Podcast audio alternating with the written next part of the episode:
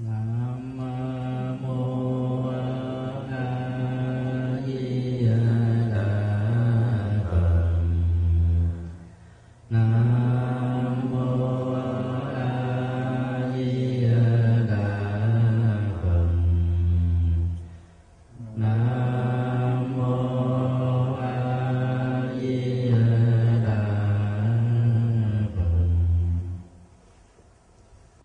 Trước nhất thì à, chúng tôi chân thành cảm ơn anh Tâm và chị Bích Kiều đã tạo à, điều kiện cho cái buổi à, pháp đàm hôm nay được diễn ra tại tư gia của anh Minh Tâm.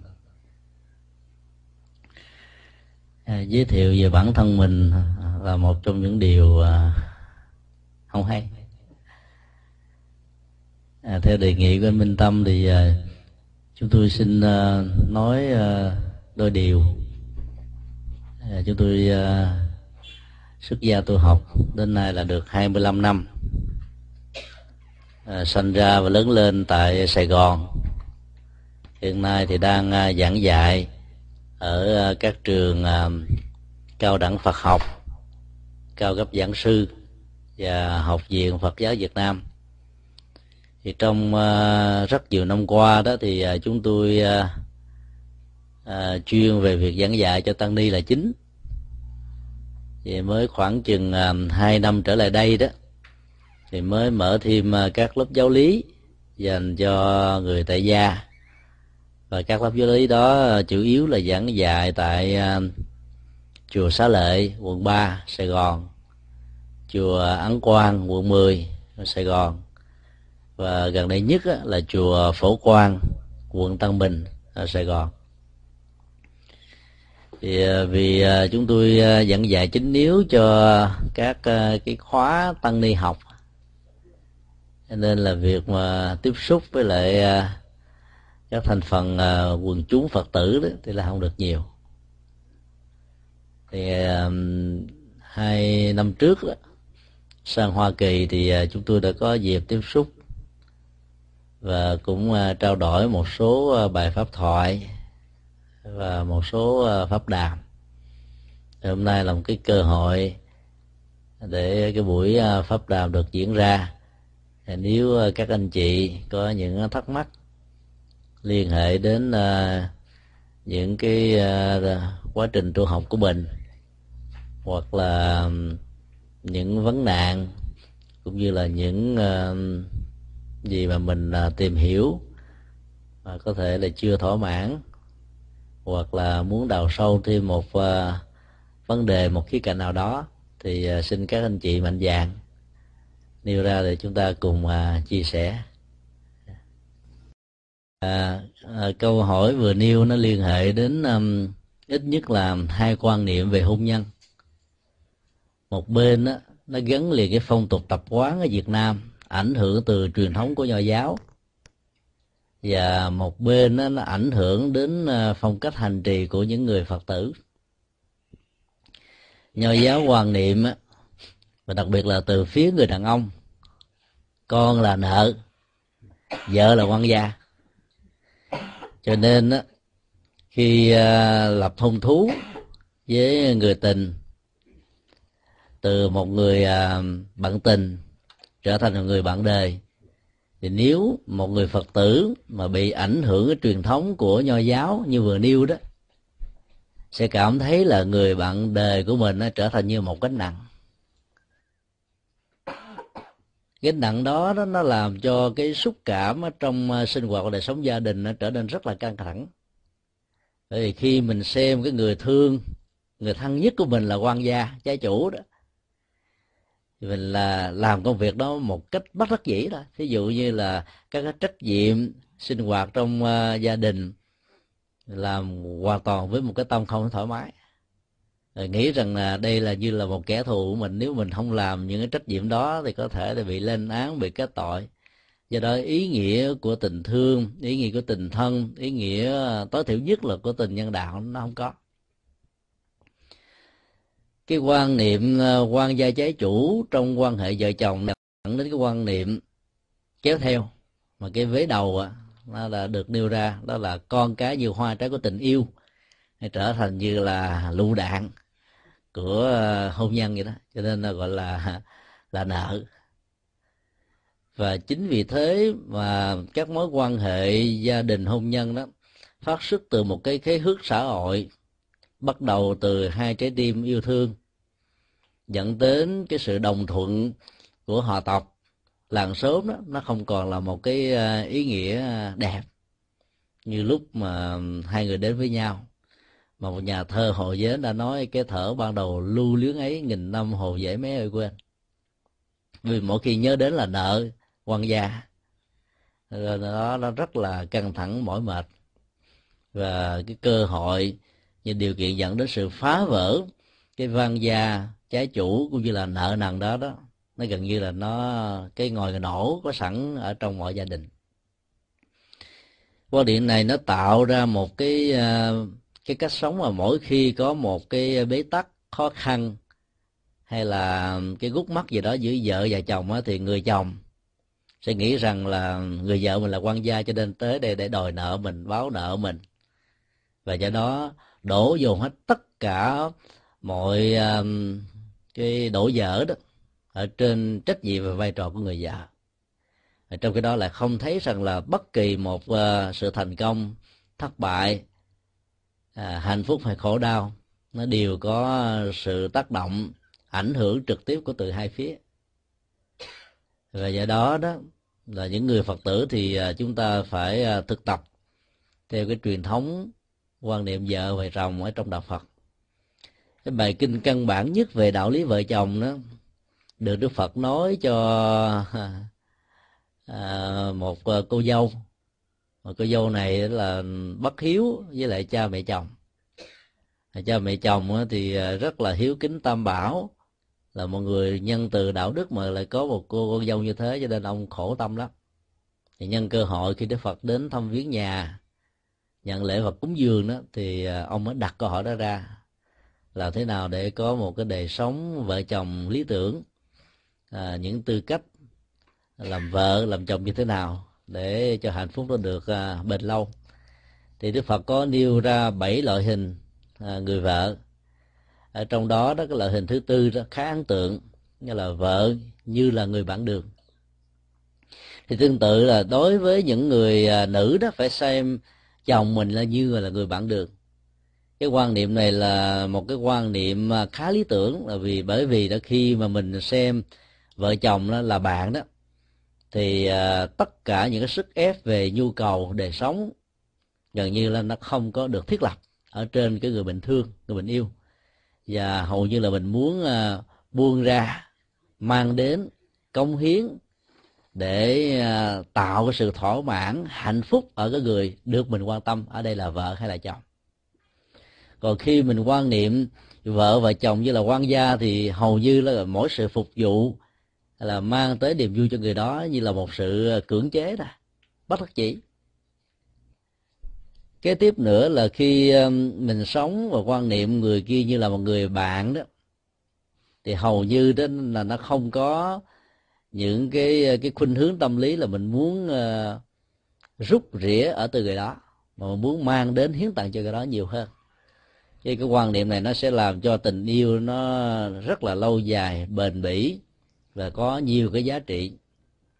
Và nó có thể hung đúc cái tinh thần cho cả hai đi trên con đường à, có nhiều ý nghĩa hơn. Cái quan niệm vợ chồng như là bạn đường đó, nó còn có một giá trị quan trọng hơn nữa, là nó không kết thúc cái cuộc tình ở chỗ là khi mà nhan sắc của cả hai bị phai tàn hoặc là gia tài sự nghiệp phương tiện điều kiện kinh tế đó như là một trong những cái hấp lực có thể có đối với một số đôi vợ chồng trẻ. Nó không còn là cái nỗi ám ảnh liên hệ đến tuổi thọ hay là yếu thọ của mối hôn nhân. Và hai bên xem với nhau trước sau như là người bạn đó thì rõ ràng cái cái sức nặng về à, tính dục là sức nặng về kinh tế sức nặng về nhan sắc à, sức nặng về những cái nhu cầu xã hội khác đó nó không còn là mối đe dọa cho hạnh phúc cho hôn nhân. Do đó là người phật tử thì chẳng những chúng ta không quan niệm à, quan gia và nợ đối với vợ và đối với bà con mà phải xem rằng là à, đến với nhau đó thì bắt đầu bằng một cái nhân duyên. Nhân duyên đó không nhất thiết là nó có gốc rễ từ một đời sống quá khứ mà phần lớn người Việt Nam thường quan niệm khi đến với nhau chắc lẽ là kiếp trước đề trước. Một là ông thiếu nợ mình hai là mình thiếu nợ ổng. Và phải à, cắn răng chịu đựng với nhau. Thay vì có nhiều à, vợ chồng á, sống không hòa thuận chỉ cần à, à, quan hệ với nhau để mà điều chỉnh thì họ cứ nghĩ là trả nợ thôi. Ráng mà cắn răng chịu đựng. Rồi cuối cùng á, mình làm cho cái người mình thương trở thành ra một một người không còn là chính họ nữa. Với nhiều thói hư tật xấu và mình là cái nơi mà chứa đựng hết tất cả những thứ đó. Tức là một cái phương tiện tốt để cho thói hư tật xấu đó được phát triển. Và từ đó nó dẫn đến một cái tình trạng rất tiêu cực ở rất nhiều người đàn ông. Quan niệm, con hư tại mẹ, cháu hư tại bà.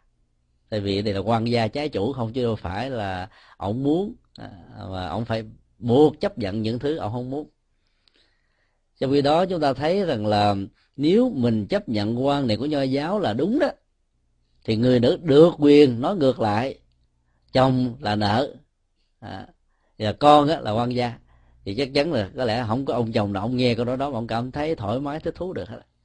Thì tương tự cũng như thế là việc mà xem quan gia nợ đối với vợ con đó là một quan niệm cần phải được điều chỉnh cũng rất may mắn là khi ờ, các anh chị và nhiều người khác có mặt tại những ờ, quốc gia mà quyền bình đẳng xã hội trên cơ sở và trên những cái điều kiện để phát triển cho cái quyền bình đẳng giới tính nó được đề cao. Thì lúc đó đó cái tính cách gia chủ của người chồng đó, áp đặt trên người vợ nó được giảm thiểu đi khá nhiều. Chúng tôi thỉnh thoảng có xem một vài cái thống kê xã hội học ở tại các nước phương tây. À, đối với những cái gia đình người việt nam và người châu á nói chung à, có mặt ở trên cái nền tảng văn hóa phương tây.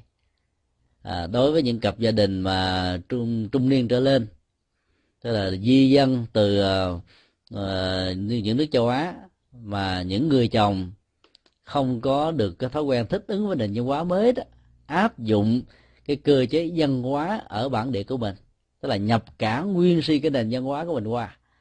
Thì lúc đó đó lại có khuynh hướng là buộc người vợ của mình phải phục vụ. Con của mình đó phải tuân lệnh thôi. Và khi vợ và con tiếp xúc với nền văn hóa mới, thấy như vậy, không thích hợp lắm. Cái mâu thuẫn ờ, gia đình nó ở mức độ ờ, nếu ở nơi quê hương xứ sở thì đó là chuyện bình thường. Thì ở đây nó trở thành là một vấn đề rất là căng thẳng và cuối cùng dẫn đến sự đổ vỡ cho nên quan niệm vợ, quan gia, trái chủ đó, nó là một cái quan niệm rất tiêu cực. Và do đó cần phải à, thay thế nó bằng quan niệm là xem người thương của mình là một người bạn đường.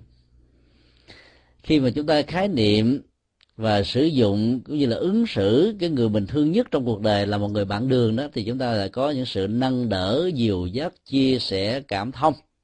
Bởi vì trên con đường đi đó nó nó có một cái quãng rất là xa với những cái sự thuận lợi, với những cái sự trở ngại. Thỉnh thoảng cũng có những con đường có nhiều ổ gà, ổ dịch thậm chí là ổ voi nó gặp ở việt nam đó là nó đủ kiểu hết á. Thì à, cái người đồng hành đó đó cần phải à, có trách nhiệm mỗi khi mà chiếc xe nó lỡ mà rơi vào những cái ổ như vậy, nó tạo ra một sự nhúng và cả hai phải bị rất là khó chịu thì cái người ngồi còn lại đừng có đổ trách nhiệm cho cái người đang lái. Tại sao phải bất cẩn? Vì có lẽ là do vì quan gia trái chủ, sao nên tôi vô tôi ngồi để cho bà hành hạ tôi như thế này. Do đó phải à, sửa chữa lại. Và thấy rằng là cả hai cùng có trách nhiệm. Và những cái cuộc mà lỡ bị à, sốc, lỡ bị vấp, lỡ bị nhảy, lỡ bị quán tính của chiếc xe nó đưa mình tới phía trước, va chạm vào thành xe này nọ, thì cũng phải quan hỷ bỏ qua thôi. Vì nó là cái trách nhiệm chung và nó cũng là cái nỗi đau chung. Ý niệm của người bạn đường nó còn gợi chúng ta về một cái tiến trình. Mà trên đó hai người cùng đi về một hướng. Cùng uh, sống trên một lý tưởng. Cùng hướng về một con đường uh, tâm linh. Ở đây trên nền tảng của sự uh, tương đồng về tôn giáo. Cho nên nó sẽ mở cơ hội để cho cả hai bên đó, luôn luôn là tâm đầu ý hiệp chứ bằng không đó, nó có thể dẫn đến tình trạng là đồng sàng dị mộng. Cùng ăn trong một mâm cơm, cùng ngủ trên một ờ, chiếc giường, hít chung một không khí ở trong dưới một mái nhà. Ấy thế mà đó, người thì hướng này kẻ hướng nọ. Thì chắc chắn rằng là các ý niệm sai lầm vốn có như nợ cho quan gia nó như là một cái điều kiện làm châm ngòi nổ cho cái cuộc tình vốn có nhiều cái ờ, áp tắc, trở thành đó là những cái bảnh vụn ở trong tình yêu, thì đó là một cái ờ, cái cái nỗi đau buồn không chỉ cho cả hai, mà nạn nhân chính yếu trực tiếp cho cái, các hôn nhân trong tình huống đó là con của họ. Trong vòng ờ, 5 năm trở lại đây thì chúng tôi có dịp đi ờ, giảng pháp cho các trung tâm, trong đó các có các trung tâm à, thanh thiếu niên ba, tức là trẻ em phạm pháp à, tuổi từ 4 cho đến 14 thì các trẻ em này cho chúng tôi biết là cái nguyên nhân mà các em phạm pháp á, không gì khác hơn là là sống ở trong một gia đình mà cha mẹ luôn luôn gây lộn cãi vã bất hòa và chúng hoàn toàn thấy bị bế tắc. Không thấy được cái tương lai của hạnh phúc không thấy được bầu trời ấm im không thấy được một mâm cơm ngon không thấy được một cái không khí trong lành. Cho nên ứng xử trước một cái cái ngột ngạt như thế là nhiều em là phải tìm con đường là ra bên ngoài để à, thay đổi cái cái tâm trạng mà. Rồi lăn la với bạn bè tiêu cực làm cho các em trở thành những người rơi vào cái nanh vuốt của những tay à, trùm về tội lỗi. Rồi cuối cùng các em trở thành nạn nhân. Vào những trung tâm như thế, thế thì chúng ta cảm thấy là thương và tội nghiệp các em nhiều hơn là trách. Mặc dù các em có thể móc túi có thể cướp giật có thể làm rất rất nhiều điều bất ổn tạo ra tệ nạn xã hội. Và trong đó chúng ta có thể là nạn nhân của các em. Nhưng khi đối diện với các em như thế chúng ta cảm thấy thương nhiều hơn. Thì tình huống đổ vỡ đó, đó nó có cái trách nhiệm rất lớn của những cặp vợ chồng. Và do đó là cả hai bên cần phải ý thức là mỗi khi mà mình có những cái là bất hòa đó thì việc mà đổ lỗi quy cứ trách nhiệm cho nhau đó nó không phải là giải pháp nó có thể như là một cái cơ hội để mình trút đổ cái cơn giận thôi phóng thích cái nỗi đau ra khỏi bên mình và mình biến cái người kia trở thành như một cái sọt rác vậy đó. Bao nhiêu nỗi đau của mình á, mình biến nó thành những cái ờ, cái xác sưởi thì mình phóng thích vào cái người mà mình thương. Và do đó là mình gây khổ đau cho cả hai. Cho nên cái quan niệm nó thường ờ, kéo theo cái hành động. Mà mỗi khi một quan niệm mà nó không có được ờ, tích cực đó thì hành động và ứng xử nó nó sẽ tạo ra rất nhiều sự bế tắc. Mà con cái và những người thân của mình lại là nạn nhân trực tiếp của những quan niệm sai lầm như thế. Cho nên khi mình quan niệm là vợ chồng như là người bạn đường đó, thì lúc đó hai bên sẽ có cùng trách nhiệm, cùng chia sẻ, cùng nâng đỡ, cùng dìu dắt. Là quan trọng nhất là trong ứng xử là là phải có thái độ rộng lượng tha thứ, bỏ qua những cái à, lỗi lầm nhỏ nhặt. Lúc đó đó, cái xung đột, mâu thuẫn về sự khác biệt đó, nó không còn là mối đe dọa, mà nó trở thành như là điều kiện tạo cái chất liệu bổ sung và làm phong phú cho nhau. Thì chắc chắn rằng là cái cuộc tình như thế nó sẽ mở ra một cái à, một cái hướng mà mỗi bước chân đi của hai bên đó, nó sẽ hướng về một cái phương trời rất là cao rộng. Trong đó nó có không khí của hạnh phúc nó có bóng mát, chân thanh nó có à, gió thoảng mây bay. Và những cái ấn tượng động lại trong hai người đó toàn là những à, kỷ niệm của an vui và hạnh phúc. Cho nên là hai quan niệm nó liên hệ đến cách sống của người à, Phật giáo và cách cách sống của người Nho giáo. Ở đây chúng ta thấy một cách khách quan đó, cái quan niệm xem người thương của mình là người bạn đường đó, thì nó có ý nghĩa xã hội, ý nghĩa đạo đức, ý nghĩa gia đình hơn là xem người nam hay người nữ kia là quan gia, trái chủ, là nợ, là quan khiên đối với mình. Nó có những tình huống mà bản chất của cuộc hôn nhân đó như là một sự tiếp nối của những ờ, lời thời hẹn cũng như là đời sống chung thủy đã từng có trong quá khứ. Nhưng nó cũng có những ờ, đôi vợ chồng đó là hoàn toàn mới gặp nhau lần đầu hoặc là gặp nhau ờ, trong một sự tình cờ nào đó, mà sự tâm đầu ý hiệp về lý tưởng, về khuynh hướng, về cá tánh, về đạo đức, về ờ, cái cách thức dấn thân phục vụ đó, nó hợp với nhau cho nên là làm cho người ta đến với nhau nhanh hơn mà không cần có bất kỳ một cái tiền đề nào trong một đời sống quá khứ nào cả. Trong tình huống của đức phật thích ca với tư cách là thái tử tất đà đa và à, công chúa gia đó thì các bản kinh tạng Bali đó đều cho chúng ta biết một sự kiện rất là lý thú là hai vị đã từng là vợ chồng của nhau từ nhiều đời nhiều kiếp à. Thì nhờ có một cái người vợ vẹn toàn về đức hạnh và và và trí cho nên là từ nhiều đời nhiều kiếp thái tử tất đạt đa đã làm được rất nhiều việc mà nó phù hợp với đạo lý bồ tát và ở đời cuối cùng mới thành tựu cũng dựa vào yếu tố này mà à, một số nhà Phật học á, đã tìm ra một cái à, giải đáp cho một bài toán khó về à, cái ngày mà ra đi xuất gia của Đức Phật Thích Ca. Trước đây các bản văn thường mô tả đó là một sự trốn có dàn xếp và ban đêm khi mà tiệc rượu tàn canh làm cho mọi người ngủ say ngất thì thái tử tất đạt đa đã lặng lẽ cùng với sa đạt rời khỏi cung thành. Trước khi rời khỏi cung thành như thế thì hoàng tử vào thăm vợ và con lần cuối. Cái nhà Phật học hiện đại thì không không chấp nhận như vậy. Thấy rằng là nếu mình chấp nhận quan điểm Gia Du Đà La và Tất Đạt Đa đã từng là vợ chồng của nhau nhiều đời nhiều kiếp, có tâm đầu ý hợp và bất kỳ mỗi một thành công nào của Tất Đạt Đa đều có bàn tay trực tiếp hay là gián tiếp của Gia Du Đà La, thì việc đi tu lần này nó là phải là sự sắp đặt và đạo diễn của hai người. Và cụ thể hơn là đạo diễn của gia du đà la chúng tôi hoàn toàn chấp nhận cái cái cách lý giải thứ hai này. Dĩ nhiên là người đạo diễn là có quyền nói những ý định của mình cho diễn viên đóng, nhưng mà có những cái không tiện nói. Bởi vì nếu nói ra hết, đôi lúc cái sự diễn đạt của diễn viên nó nó lại mất tự nhiên đi. Ở đây chúng tôi cho rằng có một tình tiết mà Gia Du Đà La không báo cho Tất Đạt La tức là nhân cái cuộc rượu tàn như vậy đó, thì à, gia du đà la sắp xếp cho tất tà la đi. Vì lý tưởng biết rằng để chồng mình ở lại với mình đó hạnh phúc gia đình có thể có xã tắc hạnh phúc có thể có, nhưng hạnh phúc cho toàn thể nhân loại và toàn thể chúng sanh sẽ không thể không thể có. Và nó trái lại với lời nguyện ước ngày xưa của hai người. Cho nên là bà phải nén cơn đau, chuyển hóa cơn đau để giúp cho người chồng của mình thành tựu được đại sự nghiệp thì bà đạo diễn là bà cũng giả và ngủ.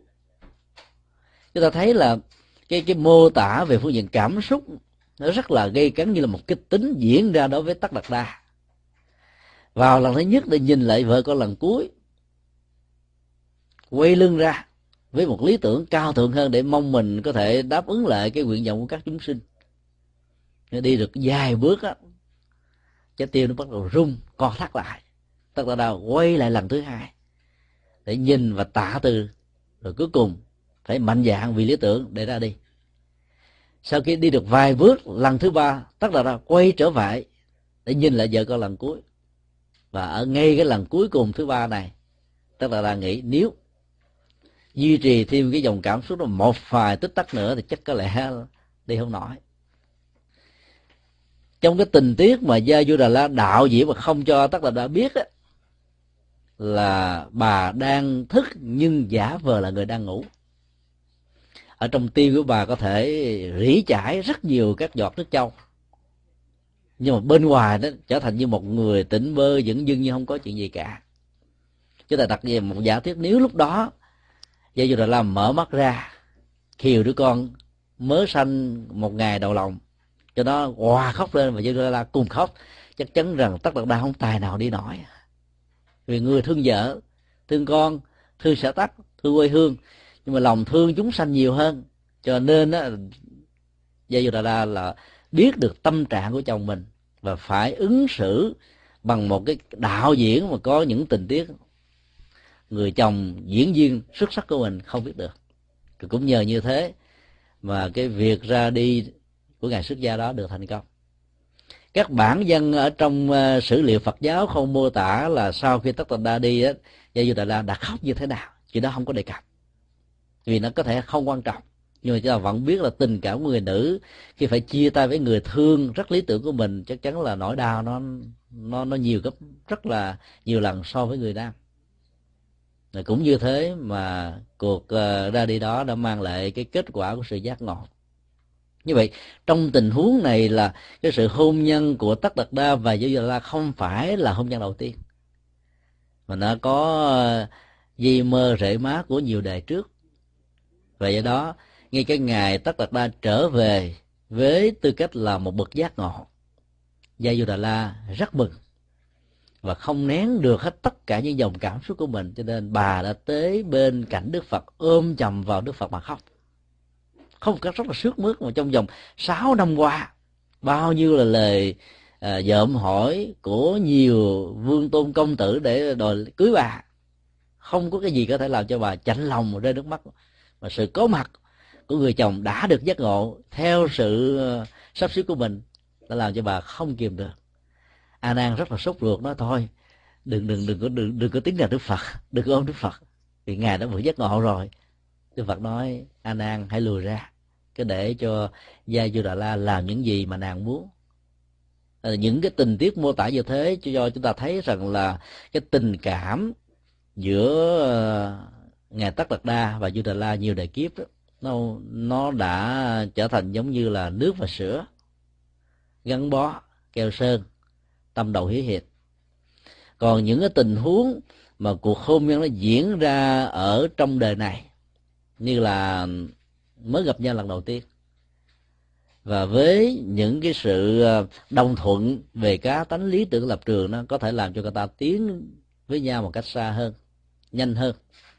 Tuy nhiên, cũng có những cái tình huống hai người cá tính khác nhau trời và vực, như là lửa và nước. Đêm và ngày, sáng và tối mà người ta vẫn tới với nhau rất là nhanh. Là bởi vì cái sự thu hút giới tính về phương diện tâm lý học đó ở trong giai đoạn đầu là cái gì khác biệt nó sẽ tạo ra một nền tảng là gây sự chú ý cho người còn lại. Và do đó đó sự tiến gần và dẫn đến cái hôn nhân trong tình huống này nó sẽ khó có thể có tuổi thọ. Cái đó đó ở trong kinh tạng Phật giáo bảo rằng là mình à, nắm nắm lấy cái tướng riêng. Quá nhiều thay vì phải nắm lấy cái tướng chung ở trong cái mối hôn nhân khái niệm tướng riêng và tiếng chung ở trong ờ, ngôn ngữ văn học Phật giáo nó gồm có ờ, hai dạng. Dạng thứ nhất, về với quá trình mà tu tập á, thì khi mình tiếp xúc để mình giữ trung thủy ờ, một phần một chồng với người thương nhất ở trong đời của mình á, thì mình xem những người khác giới phái đó là là một cái tướng chung của con người. Tướng chung đó không phải là tướng chung của người nam, tướng chung của người nữ, tướng chung của người việt nam, tướng chung của người mỹ, vân vân. Chỉ là tổng thể là một con người thôi chung nhất như thế. Để không có bất kỳ một sự thu hút giới tính nào có thể thiết lập được ở cái người và lẽ ra cái tình cảm không nên thiết lập ở người đó. Để đảm bảo được sự chung thể và hạnh phúc lâu dài. Còn cái tướng ờ, tướng riêng đó nó là những cái um, biểu đạt à, rất là cá tánh của những con người cụ thể.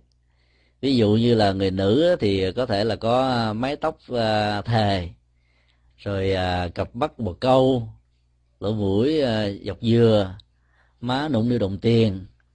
Và ở một số quan niệm có hai chiếc răng khểnh mà gặp ở phương tây này mà răng khểnh ta sợ lắm không? Cái duyên dáng của người phụ nữ việt nam đó nó còn thể hiện ở cái môi. Cái môi phải thật là nhỏ gọn. Cái còn mà môi mà to rộng người ta nói là tăng qua cửa nhà. Các hoa hậu thế giới mà môi nhỏ không ra đậu được hết phải là những người có cái miệng rất là rộng vì đó là cái quan niệm ờ, hảo tướng của nền văn hóa phương tây. À, nó khống chế cái nền văn hóa phương đông. Thì như vậy là chúng ta thấy là sự khác biệt về cái tướng chung tướng duyên nó nó nó tạo ra một sự hấp dẫn rế tính rất là lớn. Mà muốn có được cái hạnh phúc lâu dài đó thì đức phật dạy là chúng ta phải quan niệm là đừng có bận tâm để ý tới quá nhiều về cái tướng riêng thì bởi vì thỉnh thoảng á, nhiều khi chúng ta thương có cặp mắt mà chúng ta thương luôn cả con người đó. Với những cái thói hư thật xấu với những cái cá tánh cá biệt với những cái điều mà nó hoàn toàn ờ, khác biệt với chúng ta thì hạnh phúc và cái con đường ờ, đi đến hạnh phúc của hai người đó khó có thể được thiết lập và khó có thể được đảm bảo một cách lâu dài lắm. Cho nên cái người mà bận tâm quá nhiều vào những cái tướng riêng của cái người khác giới phái đó thì tạo ra những cái rắc rối xã hội và nó khó thể thiết lập được cái ờ, tình trạng bền bỉ trong hôn nhân lắm. Thì trong những cái tình huống mà thuốc giới tính ban đầu đó thì những cái tướng riêng đó nó trở thành là cái cái ấn tượng nổi bật nhất. Càng khác biệt với mình như chừng nào thì mình càng quan tâm chú ý. Chứ còn nếu người đó là bản sao hay là giống như mình thì mình không thấy ấn tượng lắm. Nhưng mà khi đến với nhau rồi đó thì nó mới tạo ra nhiều sự rắc rối, và có như vậy nói tóm lại là trong những cái cuộc hôn nhân mà sự ờ, chung thủy một vợ một chồng từ nhiều đời kiếp đó, nó sẽ làm cho hai người đó là chờ đợi lẫn nhau đến với nhau bằng cách rất là tình cờ rất là ngẫu nhiên mà uh, rất là khó lý giải. Mặc dầu có thể là sự chênh lệch về ờ, uh, vóc hình vai trò vị trí xã hội thậm chí luôn là cả tuổi tác mà người ta vẫn có thể chờ đợi với nhau. Vì vì họ đã từng là vợ chồng của nhau. Ở trong ờ, kinh Bali nó có một cái bài kinh có một đôi vợ chồng uh, tuổi ờ, trung niên thôi. Ông chồng bị bệnh vì ông thương bà vợ thương đấm thương đuối mà hai người rất là chung thủy với nhau. Cho nên càng uh, nhớ tưởng đến bà vợ thì ông ta lại càng bệnh nặng nhiều hơn. Thì trước cái khi mất đó thì ông mới tâm sự với vợ này em à khi mà anh qua đời đó em có thể hứa với anh một câu là không có tái bước lần thứ hai với bất kỳ một người nào khác. Em có thể hứa với anh điều đó hay không? Thì cô vợ nói là, bao nhiêu năm chúng ta chung sống với mấy mặt con như thế này mà anh còn hỏi một câu dư thừa như thế? Điều đó làm cho em cảm thấy rất là buồn vì anh chưa hiểu và chưa tin được em. Ông ta mới nói rằng là, anh tin. Nhưng mà sau khi anh chết rồi đó, gia tài này có thể bị suy sụp con cái chúng ta cần phải có ờ, ờ, công an việc làm. Mà em lại không có thể chu cấp được việc đó. Cho nên trong sự suy sụp về kinh tế, một người nào đó đến như là một kẻ anh hùng, gian đỡ hết tất cả các thứ thì em có thể bị chạnh lòng hay không? Thì cô ta nói, chuyện đó cũng không thể nào có bởi vì khi một người đã thỏa mãn với được hạnh phúc với cái người mình thương rồi đó, thì giàu cho những cái khác nó có thể cao hơn, đẹp hơn, người ta cũng không màng đến nữa nói như thế mà ông vẫn chưa an tâm. Bà vợ mới đề nghị thôi bây giờ vợ chồng mình đến gặp như lai thế tôn. Ngài đang ở cách chúng ta khoảng chừng à, vài cây số đi bộ thôi. Thì em sẽ cho người gia nhân kiệu anh đến đó. Và với sự trả lời của như lai thế tôn thì em tin chắc rằng là anh sẽ tin được tấm lòng của em đối với anh như thế nào. Thì khi hai vợ chồng đến vào sáng sớm đó, và hỏi à, à lý do là sao mà ông bà đến sớm vậy? Thì cô vợ mới kể lại hết đầu đưa câu chuyện và đức phật đã xác tính rằng là những điều mà vợ của ờ, người bệnh nhân đang nói đó là hoàn toàn đúng sự thật. Ông ta nghe, ông ta mừng quá, xuất hẳn mồ hôi cái hết bệnh luôn. Đó là một câu chuyện có thật. Thì nhân đó ông ấy nói là bạch như lai thế tôn thôi, xin ngài dạy cho con cái phương pháp nào để ờ, chúng con ờ, đề sao là vợ chồng của nhau nữa. Đức phật nói là có ba điều kiện điều kiện tiên quyết thứ nhất là trong suốt thời gian với tư cách là vợ chồng với sự bảo hộ ờ, của pháp luật đó thì hai người phải là những người chung thủy của nhau. Không hề có những cái tơ tưởng à, thậm chí là ngoại tình trong tâm tưởng diễn ra. Thì sau khi à, một người nào chết trước đó người đó phải phát nguyện rằng là tôi sẽ chờ cái người còn lại. Đó là cái điều kiện thứ hai và điều kiện thứ ba đó là cái người đã đi sau đó cũng phải nhớ cái lời à, thề non hẹn biển đó. Để khi mà mình nhắm mắt xuôi tay thì mình cũng nguyện ước rằng là tôi sẽ gặp cái người vợ quá cố của tôi hay là người chồng quá cố của tôi. Thì lúc đó họ sẽ, cái người ra trước sẽ chờ đợi người đến sau.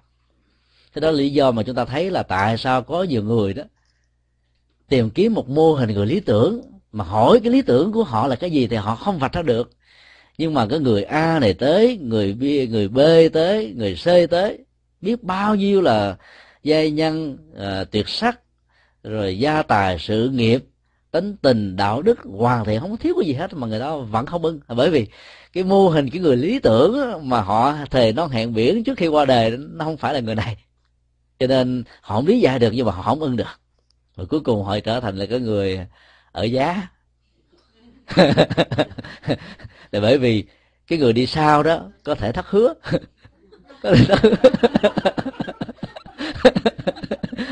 Lúc mà người kia đang hấp hối đó, thì sợ người này là về là báo báo mộng báo thù hoặc là phá tan cái hôn nhân. Cho nên là phải ráng mà hứa. Hứa xong rồi cái rút lại hứa luôn. Do đó là cái người chờ đợi kia không biết đâu mà tìm. Tìm hoài mà người kia vẫn ẩn nấp làm sao mà có được như vậy là ba yếu tố để tạo ra một cái hôn nhân mà nó có dây mơ rễ má về tình yêu trong đời sống quá khứ chung thủy đó. Thì cái sự chung thủy và lời thề thề ước trước khi qua đời. Tuy nhiên nó cũng có những cái tình huống là thề ước trước khi qua đời như thế nó cũng rất là nguy hiểm mà những người thân còn lại phải ý tứ để hỗ trợ. À, cách đây khoảng uh, 6 tháng chúng tôi có xem cái tờ báo nói về à, một cái cặp uh, tình nhân rất là à, lâm ly bi đát. Anh chàng thanh niên vừa chuẩn bị tốt nghiệp cao học thiếu nữ đó vừa tốt nghiệp cử nhân. Và hai người uh, hẹn hứa với nhau là khoảng một tháng nữa thì hôn nhân chính thức sẽ được diễn ra. Một hôm nọ dìu dắt tay nhau trên bờ sông hàng châu đó thì thấy một cái bé nhỏ bị rớt xuống sông nước chảy xiết quá. Thì à, người tình nam này cảm thấy động lòng nhảy xuống để cứu. Vì cái mức độ nước xiết quá mạnh mà anh ta là không phải là người bơi giỏi. Cho nên anh ta cũng bị lặn hụt.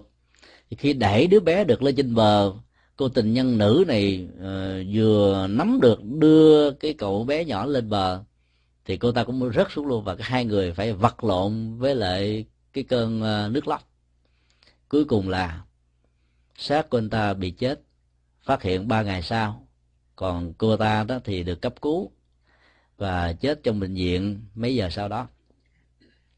Thì gia đình của um, hai cô cậu này đó đã tổ chức cái lễ đám cưới ngay cái ngày đám tang. Hai cái đám ma để ngay cùng một cái nhà. Và họ đã làm hai hình nộm. Hình nộm mặc cái um, áo cô dâu, hình nộm mặc à, áo chú rể và họ tộc hai bên đứng ra làm lễ cưới như là làm lễ cưới cho người còn sống. Và chúng tôi cho rằng đó là một cái phương pháp hết sức là hay. Bởi vì cái lời thề non hẹn biển mà chưa được thỏa mãn mà chết như vậy là họ sẽ tiếc nuối vô cùng. Và tiến trình tiếc nuối đó sẽ làm cho sự tái sanh nó bị trở ngại. Người đó sẽ tồn tại với dạng thức ngạ quỷ thôi. Người đó là một sự áp tắc cho nên không biết là có một nhà sư nào đó đã tư vấn, tổ chức lễ đám cưới trong đám tang hay không. Nhưng cái việc làm như thế là nó có hết sức là là có ý nghĩa. Và nó hỗ trợ cho cặp tình nhân này. Ít nhất là họ thỏa mãn trong lúc mà chết cùng với nhau. Thì lúc đó, trong đời sau họ sẽ tái sanh ra có thể là tình nhân và trở thành là vợ chồng của nhau tiếp. Nhưng nó thỉnh thoảng sẽ có những tình huống như thế này. Vì hai người à, là chết cho cùng một thời điểm và quyến lý nhân hóa cho nên khi tái sanh nhảy vô chung một cái bào thai, thì trở thành là anh em hoặc là chị em của nhau. Thì trong tình huống đó là dân gian Việt Nam mình á, tại Việt Nam á, dạy như thế này, giàu cho cái cậu ờ, có cậu cậu nam đó, có sinh ra sao, thì cậu nam vẫn phải được xem là anh ấy vẫn phải xem là là em. Cậu cậu nam sinh ra trước, cậu nam vẫn được xem là em. Là bởi vì dân gian chúng ta đã thấy rất rõ là có những cặp tình nhân chết cùng một lúc. Thì họ sẽ tái sanh cùng một chỗ. Bởi vì nó không có cái phương tiện để tìm một cái cái nơi có nghiệp cảm tương ứng với cha và mẹ. Và do đó để tránh tình trạng lộn luân loạn luân ở trong kiếp người đó ta, ta phải cho cái người nữ trở thành vai chị. Để cái tình yêu nó không được thiết lập. Còn người nữ mà thành vai em thì bị thiết lập.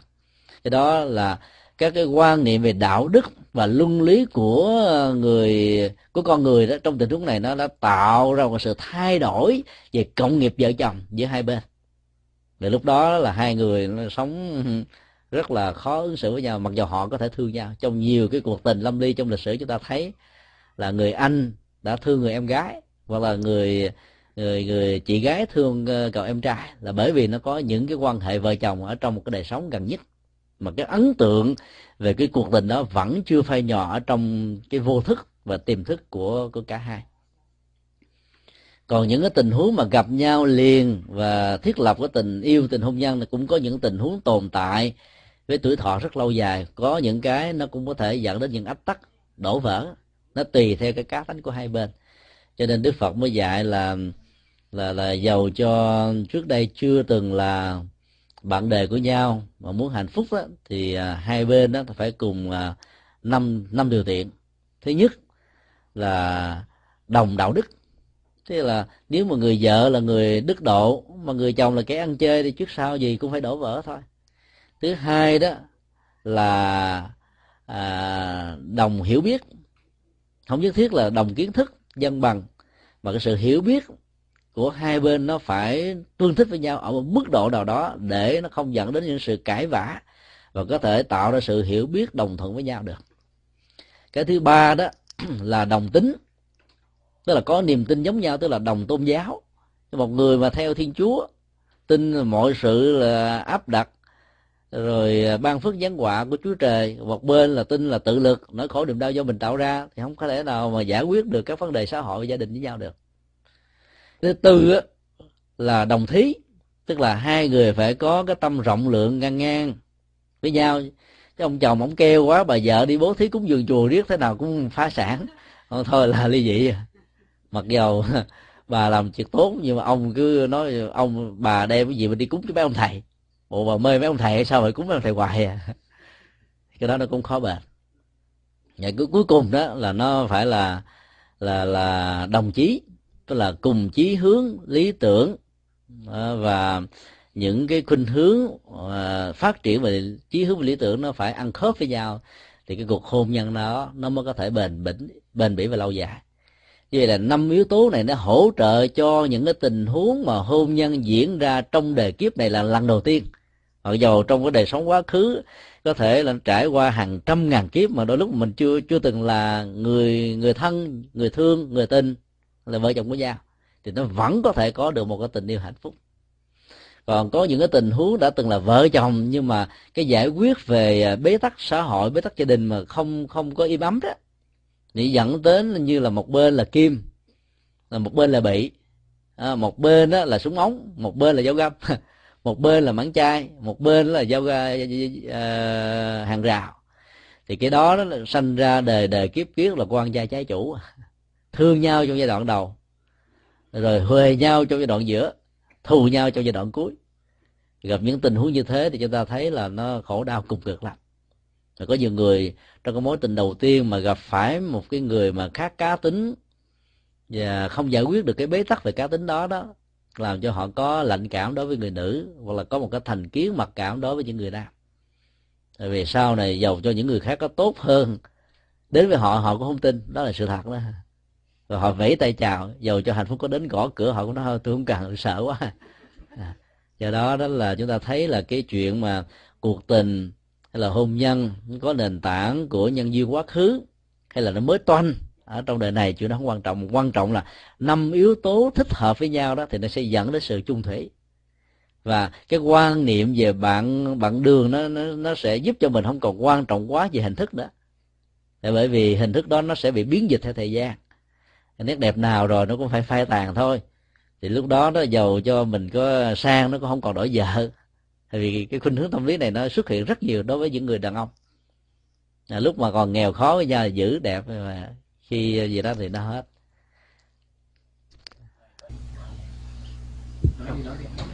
À, thưa thầy à, con có câu hỏi um, à, tiếp theo của cái hồi nãy à, lúc mà thầy nói là đức phật như lai có giảng cho một cái cô dâu nào đó.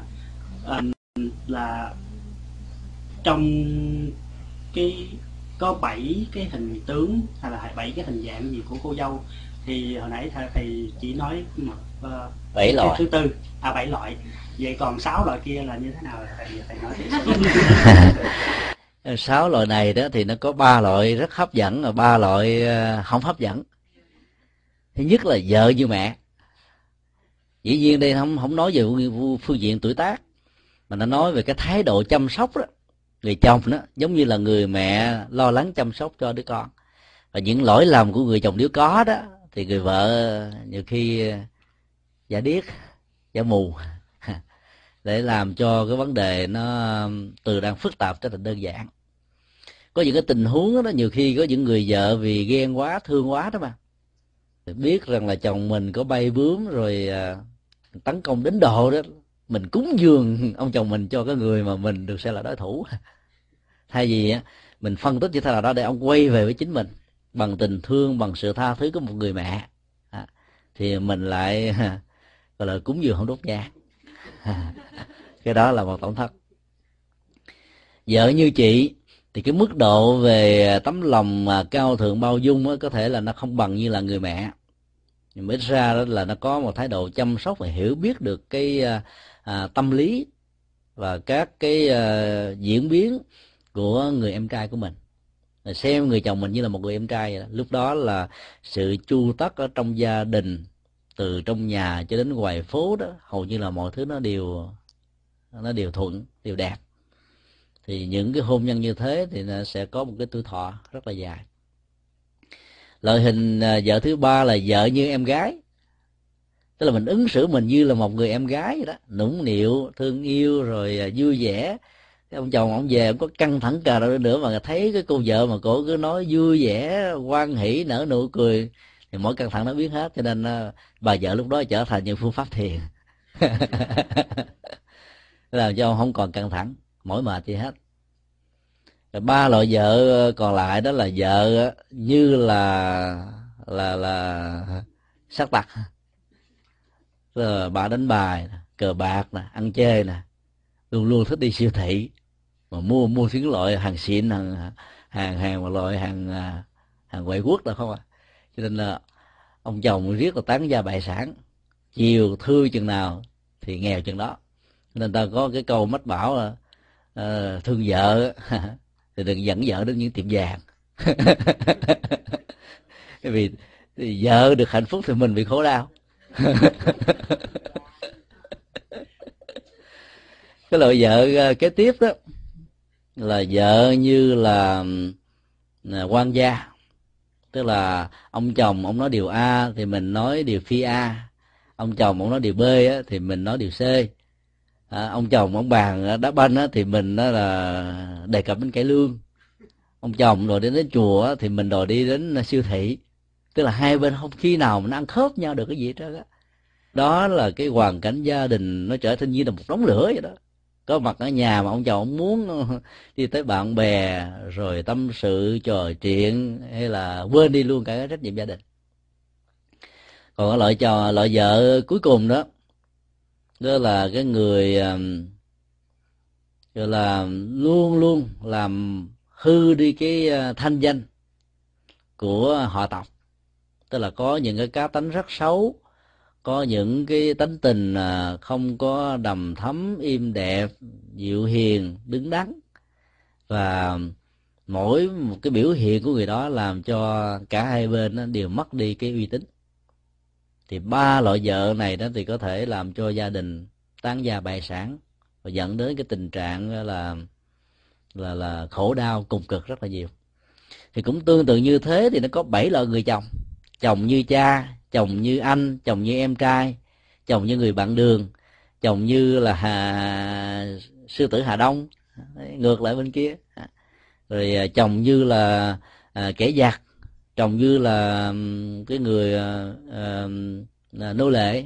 Tức là phục dịch mọi thứ hết là sợ vợ như là sợ gì? Rốt cuộc là làm cho bà vợ có nhiều thói hư tật xấu. Thì cả hai cái phương thức mà bảy loại vợ và bảy loại chồng đó nó đều gợi lên chúng ta rất nhiều sự suy nghĩ. Nhà đức phật chỉ có tác đầu cho chúng ta là bốn loại vợ đầu bốn loại chồng đầu thôi.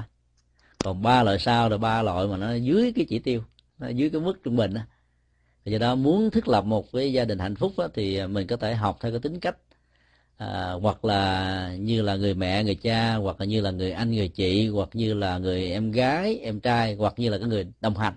Và cái cái lý tưởng nhất là loại thứ tư tức là như đồng hành tại vì á, có những cái tình huống á, mình chăm sóc ông ông chồng riết rồi ông trở thành nó về nhà cái ông nằm lên ờ, ông lo coi tivi không? Mình làm thấy mồ. À. thì cái, ờ, do đó là chiều chồng rồi cũng có tùy tình huống vì có nhiều bà vợ đó. Thì bà an ủi như thế này Thôi, ông đàn ông mà phải có cái gì đó để đam mê. Ông không đam mê phụ nữ là tốt rồi cho nên giờ ông ờ, đam mê cờ bạc rượu chè tôi cho ông tha hồ. Nhưng mà khi mà nhận dạng ra được rằng là cái cái cái sự đam mê mà do mình cưng chiều đó nó trở thành như là một cái đe dọa hạnh phúc gia đình thì lúc đó mình mơ giật mình. À, nó đã quá muộn màng. Có nhiều bà vợ như thế. Do đó đức phật nói là lý tưởng nhất vẫn là vợ chồng như là người bạn đường đó. Nó có một cái giá trị hung đúc nâng đỡ chia sẻ và nhất là trong nền tảng văn hóa phương tây đó bình đẳng đó. À, là thích hợp nhất và nó có nhiều cái ờ, kết quả về phương diện xã hội gia đình nhất. Tới lúc sáng đạo họ có khả năng lựa chọn sự trở lại. Thì theo mình hiểu thì tất nhiên cái sự trở lại không phải vì họ um, quyến luyến cái thế gian nhưng mà sự trở lại là để giúp. Thì con con um, giống như hơi thắc mắc là không biết nếu mình tu tập uh, tu thường tập theo phương pháp của Việt Nam Trung Quốc hay là của um, của Nhật á, thì mình ví dụ sáng đạo mình có có đạt được cái cái chỗ mà có thể có khả năng lựa chọn sự trở lại. Cái khả năng lựa chọn sự trở lại đó nó liên hệ đến cái quyền. Tất cả chúng ta đều là những người trở lại hết á. Cái điều là mình không có xác định rằng là cái người tiền thân của mình là ai thôi. Mình có thể học cái phương pháp của truyền thống tây tạng ở chỗ là tạo ra một cái thước đông đo về cái nguồn năng lượng cá tính. Giữa tiền thân và hậu thân, nó phải có một cái điểm mẫu số chung ở một mức độ khá cao. Thì biết rằng là đây là cái người hậu thân. Trên cơ sở nền tảng đó thì à, chúng ta có thể tìm những vị tái sanh của những vị cao tăng Việt Nam ở trong nước, ngoài nước. Chúng ta không có truyền thống đó, cho nên là các vị đó khi tái sinh trở lại đó là phải bắt đầu bằng sự nỗ lực của bản thân mình mà không có một một sự hỗ trợ nào khác hết á. Cái đó có thể thỉnh thoảng thành công, thỉnh thoảng không thành công. Còn ở tây tạng thì họ dựa vào à, cái truyền thống lâu năm, cho nên là khi phát hiện ai là một vị hậu thân đó thì họ đem về phục hoạt lại ở cái tuổi thứ sáu và tuổi thứ bảy để cho người đó có được một cái cơ chế tu học đó nó có thể nghiêm túc gấp 3 cho đến 10 lần so với một chú tiểu bình thường. Và do đó, cái mức độ tâm linh của người này nó nó được tái phục hoạt, giống như cái bình năng lượng nó nó được nạp lại một cách rất là nhanh. Còn các truyền thống Phật giáo khác thì nó không có được, không được, không có được cái cái cơ chế giáo dục như vậy. Trở lại một cái ờ, cảnh giới của đời sống, nó thuộc về quyền lực. Và phải có bản lĩnh cái quyền lực đó đó thì ờ, mình mới thành công ở chỗ là mình biết là mình sẽ đi về đâu. Người tây tạng được huấn luyện, cho nên họ đã thành công về lĩnh vực này. Còn chúng ta, nếu thực tập thì chúng ta cũng có thể được như thế. Ví dụ như là hòa thượng thích trí ờ, trí thủ đó.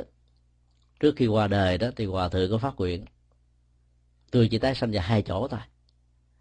Và trong suốt cả mấy mươi năm tồn tại của hòa thượng trên cuộc đời này, hòa thượng cũng tâm niệm có hai thứ đó thôi. Nếu tôi là à, người tại gia thì tôi phải làm chuyển lên thánh vương. Và nếu tôi là người xuất gia tôi phải là tăng thống. Để tôi mới có thể đóng góp hết tất cả những tâm huyết của mình năng lực của mình với cái con đường tu tập mà mình đã trải qua qua hình thức bồ tát đạo từ nhiều đời nhiều kiếp. Cái lời phát nguyện như thế rất là có ý nghĩa.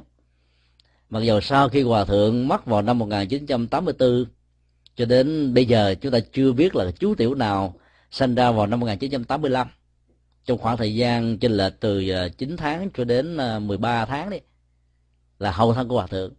Thì chắc chắn rằng nếu mình đi tìm một cái người chú tiểu, một vị tu sĩ nào mà có năm sanh như thế, mà có những cái đức hạnh về giới luật, về sự rộng lượng, về sự hỗ trợ đời sống tu tập của những người đồng tu đó, thì chúng ta có thể biết đây là hậu thân của hòa thượng. Thì cái nổi tiếng nhất của hòa thượng trí thủ đó là chiêu hiền đại sĩ tất cả các nhân tài, dù không phải là đệ tử mình, hòa thượng đều nuôi nắng hết để phục vụ cho phật pháp. Thì cái năng lượng cá tính của con người nó không bị mất đi qua cái tiến trình tái sanh.